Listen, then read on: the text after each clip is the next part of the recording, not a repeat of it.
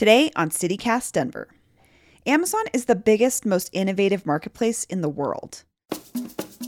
They make it easy for us to get everything we want or need. But that access comes with a price.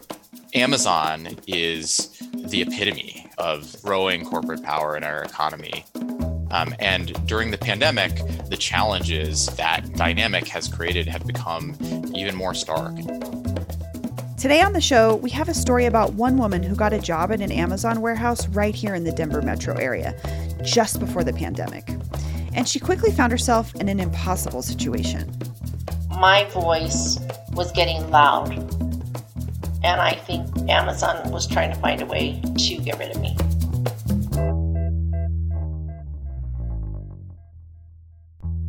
Today is Friday, May 7th, 2021. I'm Bree Davies, and this is CityCast Denver.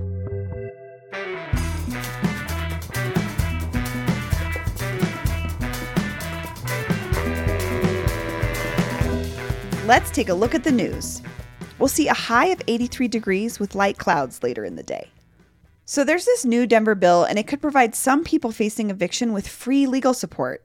And that means more people might be able to stay in their homes. It's spearheaded by Councilperson Candi CdeBaca, and the bill would replace an eviction defense pilot program that's been in effect already since 2018. I've got my eye on this one. Hey, good news, movie buffs. The Esquire Theater is finally reopening. The 1927 Art House Theater has been through the ringer the last few years, with building issues, landlord problems, and then, of course, the pandemic. But the iconic little movie house on 6th and Downing will be back mid month. And for you Rocky Horror fans, hopefully the weekly screenings will return then too. Anyone else feel a lot of Amazon guilt this past year? I hate that the pandemic has forced me to order more from the e commerce giant, but it's the reality that many of us have had to deal with. They just make it so dang easy. What's more troubling is all the news coming out about how Amazon treats its warehouse workers.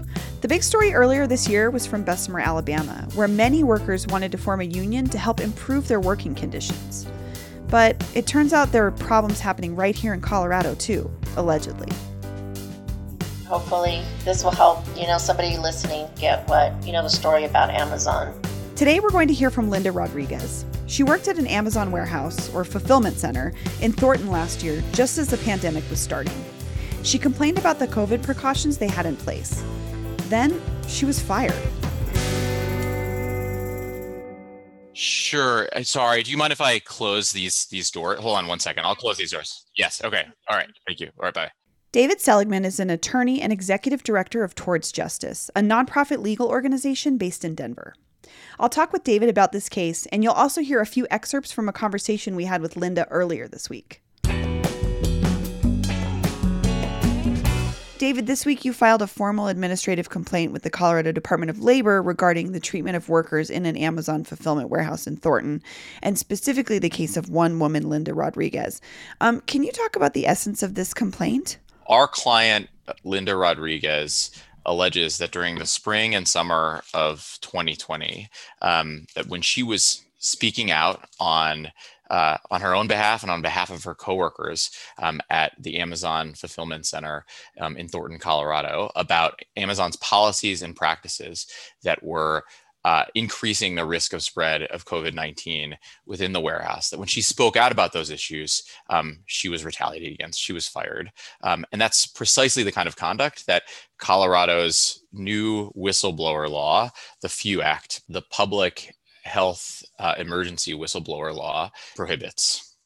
Okay, and that's what's happening here. We have this woman, Linda Rodriguez, who is speaking out about her experience. Who is she? What's her story? Um, I was born and raised here in Colorado. Um, I was born in Delta, and right out of high school, I moved to Denver. You know, got married, had my kids, and six grandkids. Miss Rodriguez worked at, at, like you know thousands of others in Colorado. Um, she worked at a, a large Amazon um, fulfillment center. At the time, it was just making some money.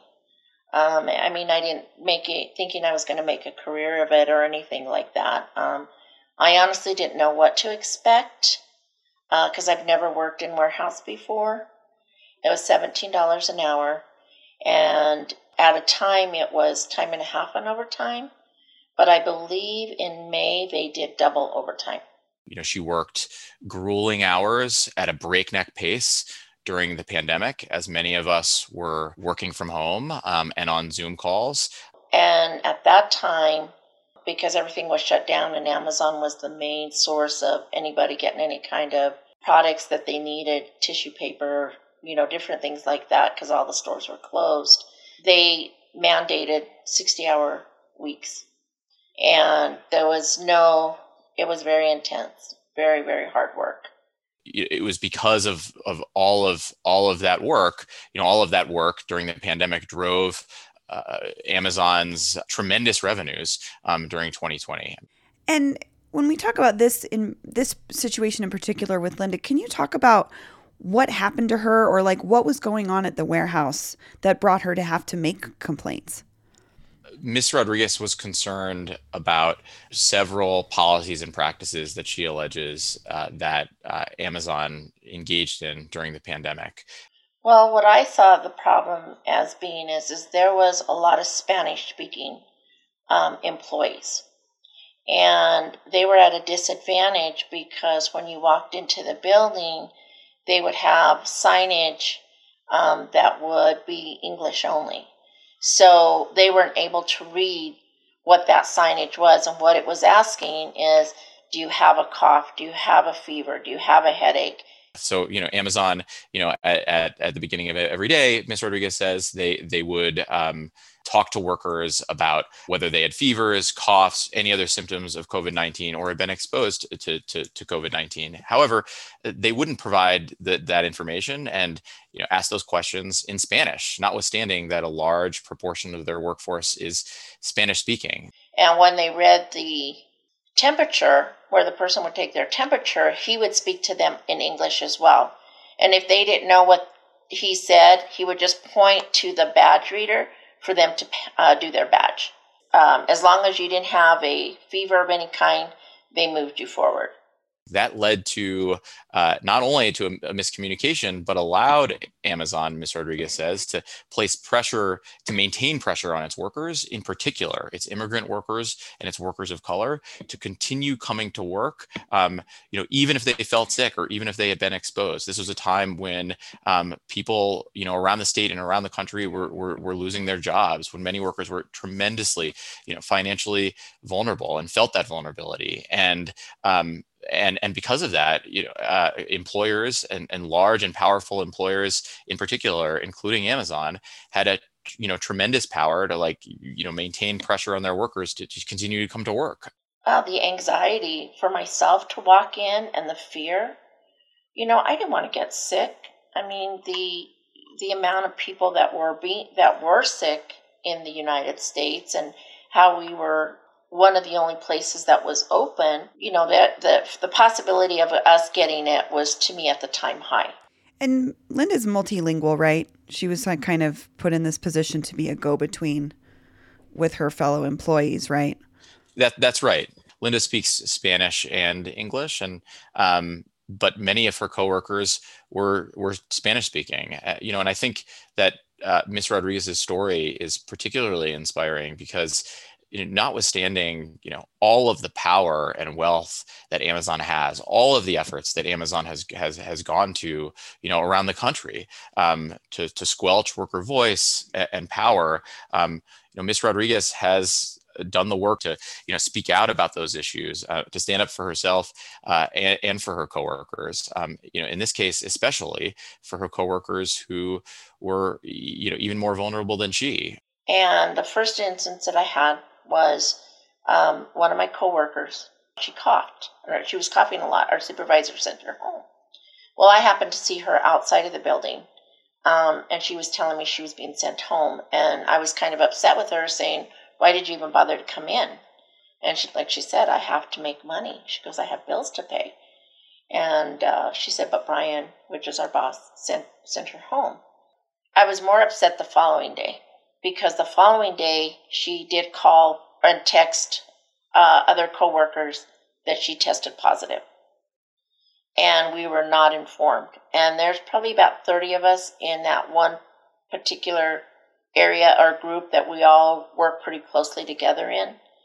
So um, I had gone downstairs and talked to HR, and I explained to them, you know, what my concerns were um, about her uh, being ill and her actually testing positive, and that I, you know, had contact with her. Nobody had advised me anything, and and instead of being um, sympathetic or having any kind of compassion, I was met with being yelled at. It's like, how did you know? Who told you?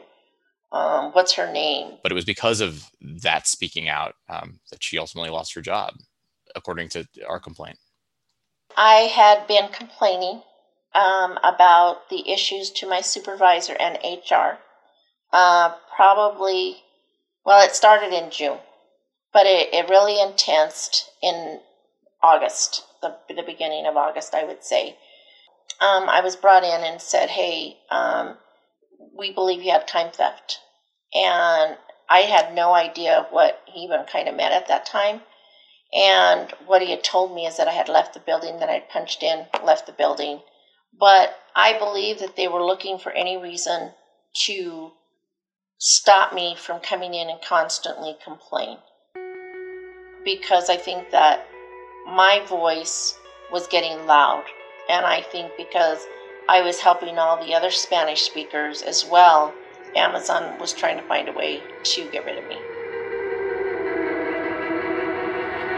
This complaint um, is a that we filed with the Colorado Department of Labor is a is a prerequisite to to filing under the law is a prerequisite to filing a, a, a case in court.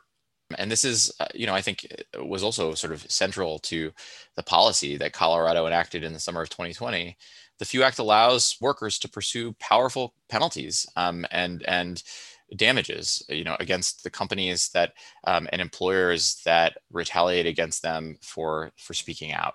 Um, so the legal process in this case is is just starting, um, and you know it could take uh, it t- could t- could take quite a while. Um, but the law allows Ms. Rodriguez to pursue you know powerful relief.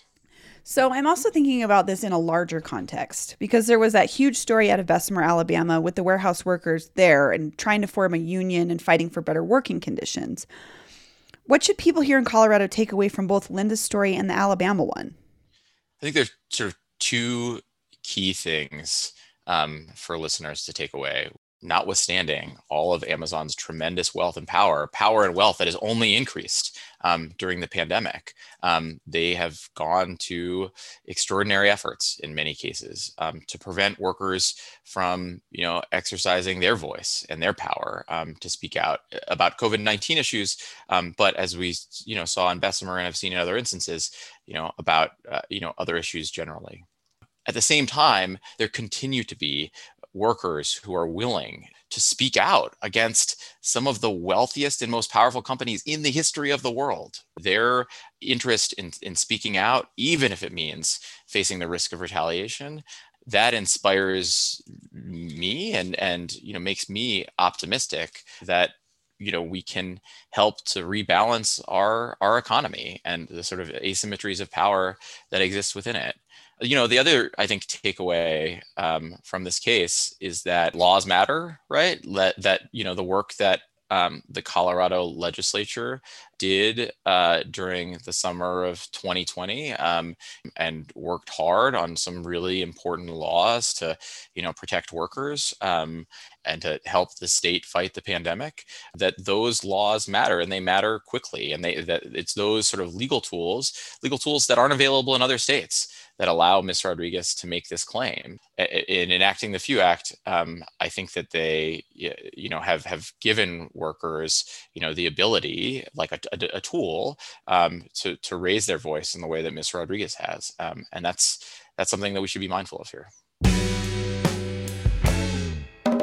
David, thank you so much for joining me today. Thank you so much, Bree.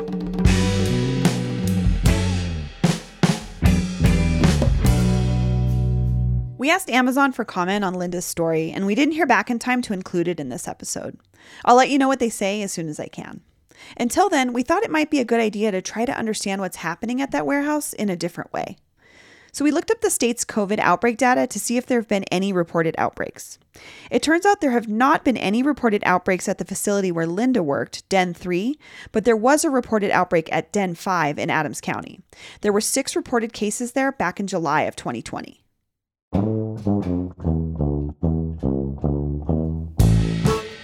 That's all for today here on CityCast Denver. But before I go, we've had some really incredible feedback from you all, and we wanted to share our favorites. Producer Alexandra McMahon. All right, well, this one comes from Juliana. She says, I listen daily, and when my middle schoolers are en route to school, we listen together. I wanted you to hear it from an appreciative listener. Thank you for your content and guests. We learn something new every time we listen. Aw. Producer Paul Caroli. So this one comes via email from a listener named Georgia. She writes, I know, I know, it's annoying for born and bred Denverites to have so many new people moving here, but we just can't help it. It's such a great place.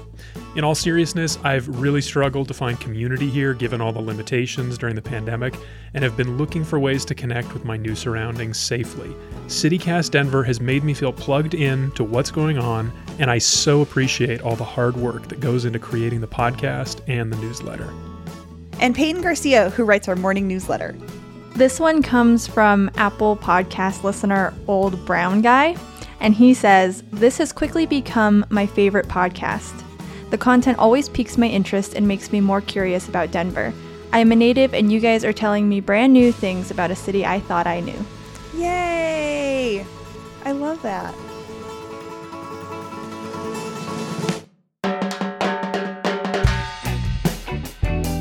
Our music is by Los Mocochetes with additional mixing by Tyler Lindgren. If you haven't already, subscribe wherever you get your podcasts, follow us on Twitter at CityCastDenver, and tell a friend about us next time you see them. And keep writing those reviews. We love reading them. You can sign up for our daily newsletter and learn more about us at denver.citycast.fm. See you later. Hey, okay, all right. Say, what's up, guys? Welcome to my channel.